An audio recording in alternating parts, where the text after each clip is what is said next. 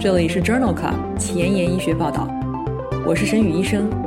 每周五天，每天半小时，只聊最新最好的顶尖专科文献，介绍给感兴趣的同行们。Journal Club 是双周刊，分十个专科话题，这一周五天分别是心脏血管星期一、呼吸重症星期二、消化肝胆星期三、神内脑外星期四和内分泌代谢星期五。别忘了关注公众号，订阅我们的节目哦。今日头条：一，FDA 批准白介素一诱补剂治疗复发性心包炎。二，新英格兰医学杂志，不论基线血压和心血管疾病的状态，强化降压均可以降低全因死亡风险。三，JAMA，冠脉搭桥术第二根血管选择桡动脉死亡率更低。四，Lancet，一级、二级预防性降压均可以降低心血管疾病的风险。五，Nature 子刊，比非尼酮治疗 EF 值保留心衰合并心肌纤维化的二期临床研究。这里是 Journal Club 前沿医学报道，心脏血管星期一，Cardiology Monday，我是主播沈宇医生，精彩即将开始，不要走开哦。今天的新药研发，我们来聊一聊利纳西普。利纳西普是一种白介素一阿尔法和贝塔细胞因子诱捕剂，二零零八年上市，用于治疗一种罕见的自身炎症性疾病 ——cryopyrin 蛋白相关周期性综合征，也称为 CAPS。白介素一被认为介导了心包炎的复发。二零二一年三月。FDA 已经批准利纳西普用于治疗复发性心包炎。关于这项适应症的三期临床研究已经发表在《新英格兰医学杂志》二零二零年十一月刊上。这一项多中心双盲事件驱动随机停药的三期临床研究，目的就是评价白介素一抑制剂利纳西普治疗复发性心包炎和系统性炎症患者的效果。研究的对象是反复心包炎伴有 C 反应蛋白升高的患者，一共八十五例。在治疗期结束以后，有六十六例患者进入随机停药和随访期。在治疗期间，疼痛缓解或者是接近缓解的中位时间为五天，C 反应蛋白水平恢复正常的中位时间为七天。在随机停药期间，利纳西普组有两例复发，但是事件太少。无法计算复发的中位时间。安慰剂组有百分之七十四的患者出现了复发，中位时间为八点六周。而且在治疗期间，只有四例患者因为不良事件而导致利纳西普停药。最常见的不良事件是注射部位的反应和上呼吸道感染。因此，这项 Rhapsody 研究认为，在复发心包炎的患者当中。利纳西普能够快速的治疗复发性心包炎，而且复发风险显著降低。今天临床实践的第一部分，我们来聊一聊高血压。二零一七年，美国心脏病学会、美国心脏协会 （ACC-AHA） 提出高血压的诊断标准为：正常血压收缩压小于一百二十毫米汞柱，舒张压小于八十毫米汞柱。如果收缩压介于一百二十到一百三十毫米汞柱，且舒张压小于八十毫米汞柱，诊断为血压升高。一级高血压为收缩压一百三十到一百四十毫米汞柱，舒张压八十到九十毫米汞柱。二级高血压定义为血压大于等于一百四十和或九十毫米汞柱。根据动态血压的检测，高血压的诊断标准为二十四小时平均血压。大于等于一百二十五七十五毫米汞柱，或者白天平均血压大于等于一百三十八十毫米汞柱，夜间平均血压大于一百一十六十五毫米汞柱。原发性高血压主要的危险因素包括年龄、肥胖、家族史、高钠饮食、过量饮酒、锻炼不足、肾单位减少等。继发性的高血压主要原因包括药物、肾脏疾病。原发性醛固酮增多症、肾血管型高血压、阻塞型睡眠呼吸暂停、嗜铬细胞瘤、库欣综合征、主动脉狭窄、甲状腺疾病。高血压的主要并发症包括心肌肥厚、心功能不全、缺血性卒中、脑出血、缺血性心肌病、慢性肾脏病等等。在既往的节目当中，我们曾经多次聊到过高血压。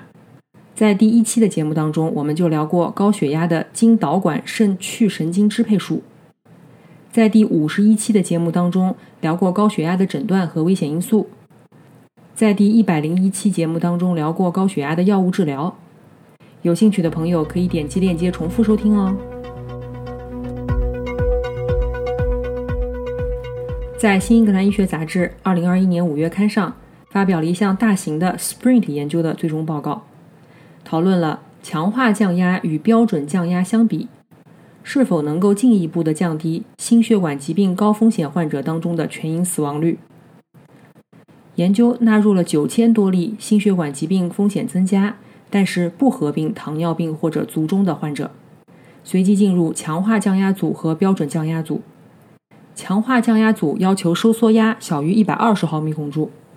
标准降压组收缩压的目标为一百四十毫米汞柱。平均随访三年多，强化治疗组的主要心血管结局发生率显著低于标准治疗组，分别为。每年百分之一点七七和百分之二点四，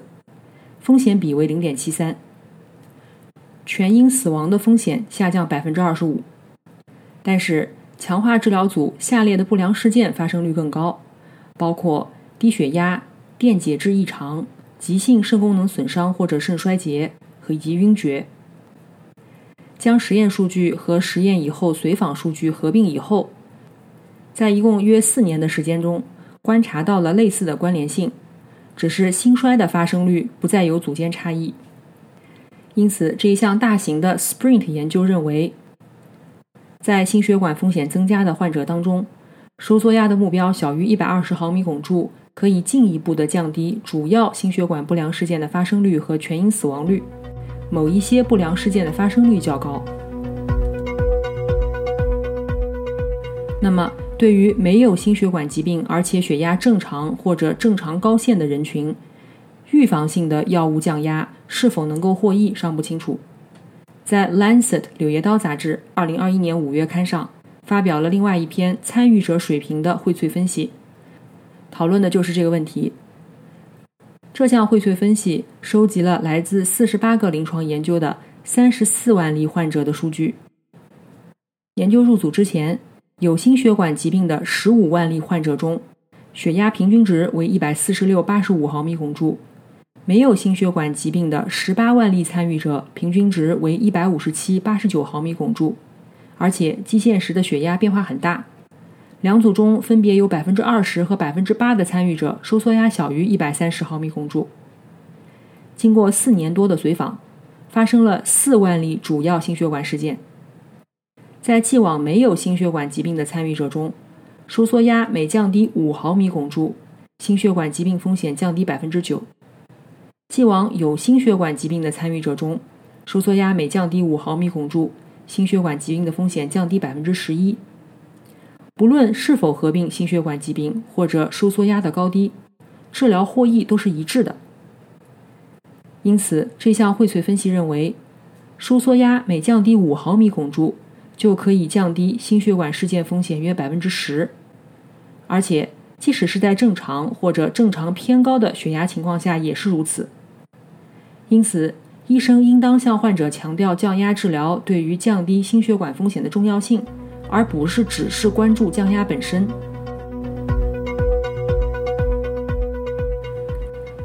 DASH 饮食是一种预防和控制高血压的饮食模式。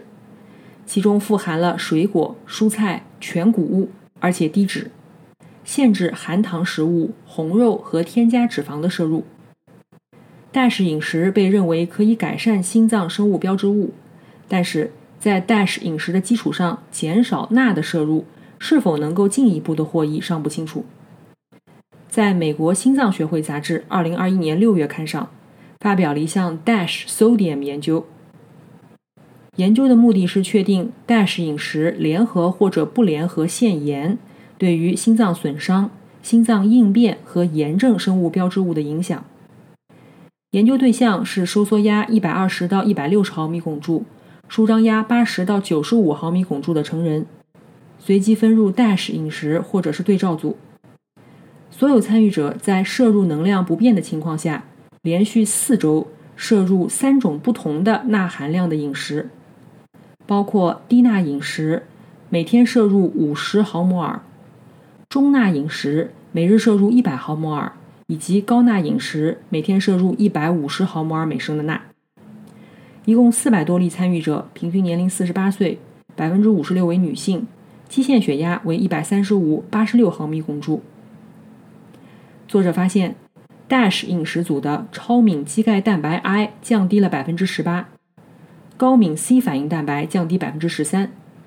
但是 NT-proBNP 心衰指标没有降低。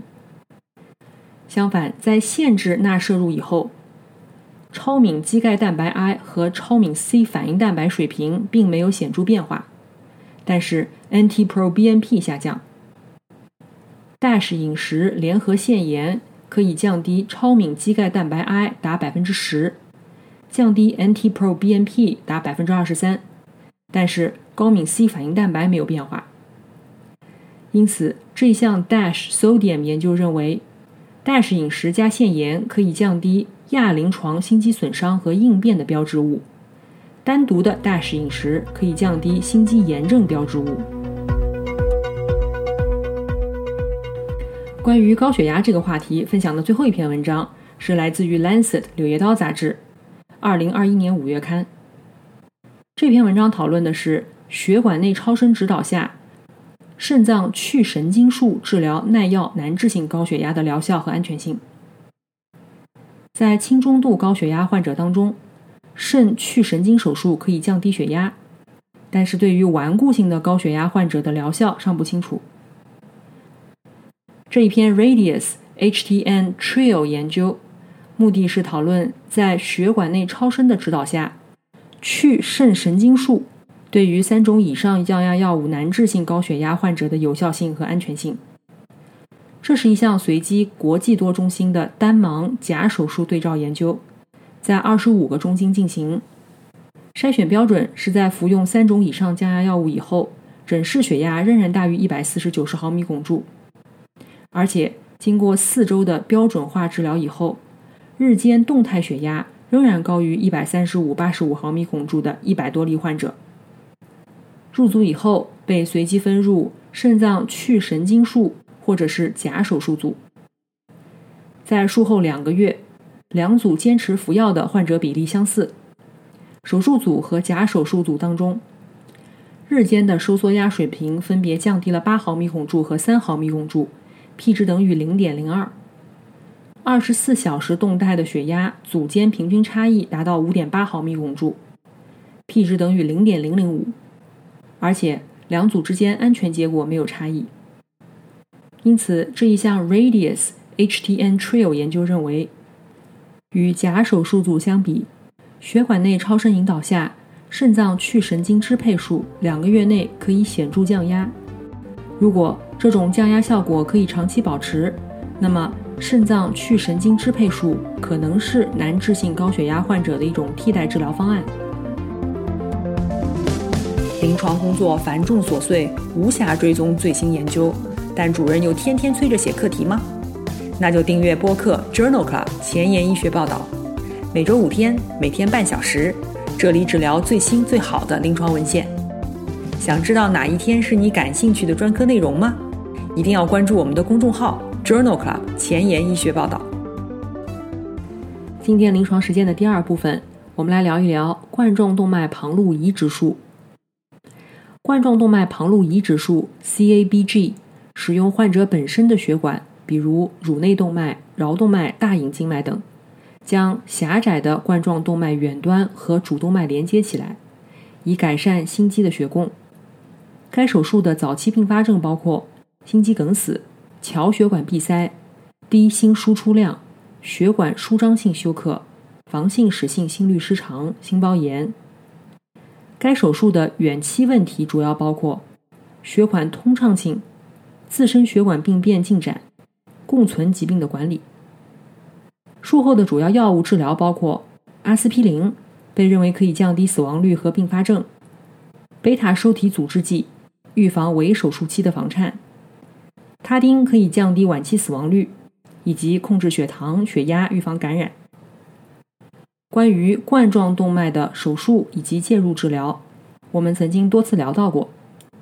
具体是在第二十一期的心脏血管星期一节目当中，聊的是复杂冠脉病变的内科介入与外科手术治疗之间的比较，以及第一百三十一期的节目当中讨论的是稳定型冠心病有创和保守治疗之间的比较。在第八十一期和一百五十一期的节目当中聊的是冠脉的介入治疗。有兴趣的朋友可以点击链接重复收听哦。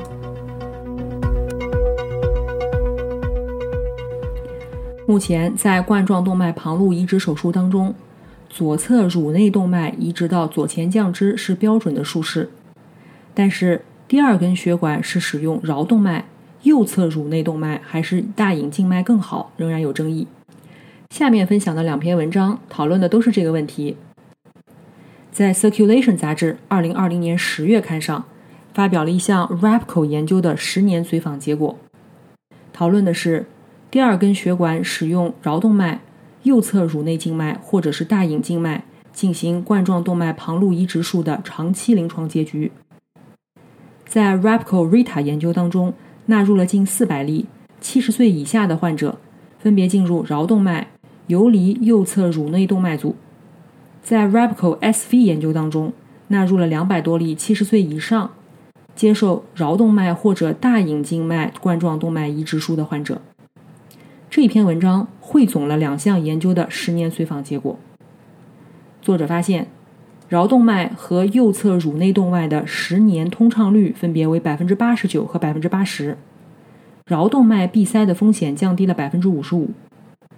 两组患者十年的生存率分别为百分之九十和百分之八十三，桡动脉组的死亡风险降低百分之四十七。在桡动脉和大隐静脉进行比较的时候，十年通畅率分别为百分之八十五和百分之七十一，桡动脉闭塞风险降低百分之六十。两组的总生存率分别为百分之七十二和百分之六十五，没有统计学差异。因此，这项 Rapco 研究的十年随访结果认为。冠状动脉移植术后，第二根血管选择桡动脉，十年的通畅率显著高于右侧乳内动脉或者是大隐静脉。类似的，在《JAMA》杂志2021年7月刊上发表了一项系统综述和荟萃分析，讨论的也是冠状动脉移植术后第二根血管的选择。文章对于五项随机研究的十年随访结果进行了汇总分析。包括了一千例接受冠状动脉移植术的患者，比较了桡动脉或者是大隐静脉作为左前降支以外的第二条桥血管的术后长期心血管结局。在十年随访当中，桡动脉桥血管与大隐静脉相比，主要的复合终点显著降低，全因死亡、心梗或者再次血晕重建的风险分别为百分之三十一和百分之四十一。复合终点事件也显著降低，分别为百分之二十五和百分之三十三，全因死亡风险也更低，分别为百分之十四和百分之十九。而且，患者死亡和心肌梗死的差异主要是出现在五到十年以后。因此，这项荟萃分析认为，桡动脉桥血管与隐静脉桥血管相比，有显著的长期获益，可以降低全因死亡风险。冠状动脉旁路移植术后的房颤一直被认为是一种常见的良性并发症。那么，术后房颤是否究竟与脑血管意外无关呢？在《Circulation》杂志2020年10月刊上发表了一项 ART 研究的十年随访结果，讨论的是冠状动脉旁路移植术后房颤和长期卒中之间的关系。这一篇事后分析包括了三千多例没有房颤病史的接受搭桥手术的患者，其中七百多人发生了术后房颤。十年的脑血管意外累计发生率，术后出现房颤的患者为百分之六点三，术后维持窦性心律的患者为百分之三点七。术后房颤是脑血管意外的独立预测因子，脑血管意外风险升高了百分之五十三，而且在排除了住院期间脑血管意外以后，这种关联性仍然是存在的，风险升高百分之四十七。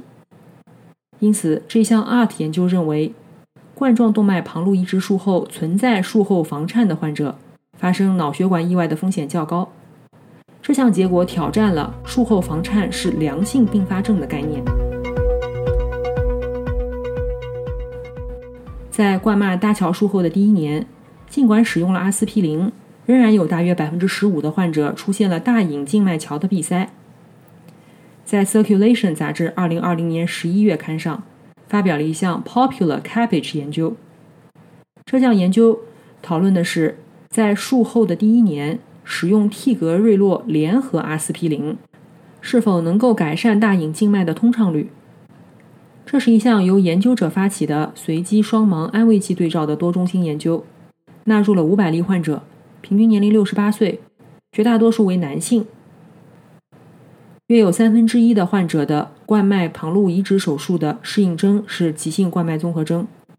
而且绝大多数采用的是体外循环。入组以后，所有患者都接受标准剂量的阿司匹林八十毫克或者一百毫克 QD 治疗。随机联合替格瑞洛或者是安慰剂，在术后一年，阿司匹林联合替格瑞洛组的大隐静脉的闭塞率为百分之十，阿司匹林联合安慰剂组为百分之九点一，没有统计学差异。而且两组患者的大隐静脉闭塞率、血运重建、供血区域心梗或者是猝死的复合终点事件发生率分别为百分之十四和百分之十一，也没有统计学差异。因此，作者认为，在标准的阿司匹林基础上加用替格瑞洛，并不能够有效的减少搭桥术后一年的大隐静脉闭塞率。今天前沿医学板块，我们来聊一聊比非尼酮治疗射血分数保留合并心肌纤维化患者的疗效和安全性。这一项二期临床研究发表在二零二一年八月的《Nature Medicine》杂志上。比非尼酮是一种转化生长因子贝塔抑制剂，具有抗纤维化的作用。在2014年上市，用于治疗特发性肺纤维化。在射血分数保留的心衰患者当中，心肌纤维化与不良结局有关。因此，这一项双盲的二期临床研究目的就是评价比非尼酮治疗射血分数保留心衰患者的疗效和安全性。这篇研究当中。纳入了射血分数大于百分之四十五，BNP 升高，而且磁共振证实存在心肌纤维化的心衰患者一共四十七例，随机分入比非尼酮组和安慰剂组。在治疗五十二周以后，与安慰剂相比，比非尼酮干预后，磁共振评价的心肌细胞外体积显著减少，也就是心肌纤维化改善，平均下降了百分之一点二一。P 值等于零点零零九，达到了预定的主要结局。比非尼酮组的最常见的不良事件是恶心、失眠和皮疹。因此，这项二期临床研究认为，在射血分数保留心衰合并心肌纤维化的患者当中，比非尼酮干预五十二周可以显著的减少心肌纤维化。但是，仍然需要大型的、长期的研究来验证这一适应症。今天的节目就聊到这里。如果你真心喜欢我的节目，不用给我点赞，现在就去转发分享吧，和我一起把最新最好的临床研究分享给需要的朋友。明天是呼吸重症星期二，精彩继续，不见不散哦。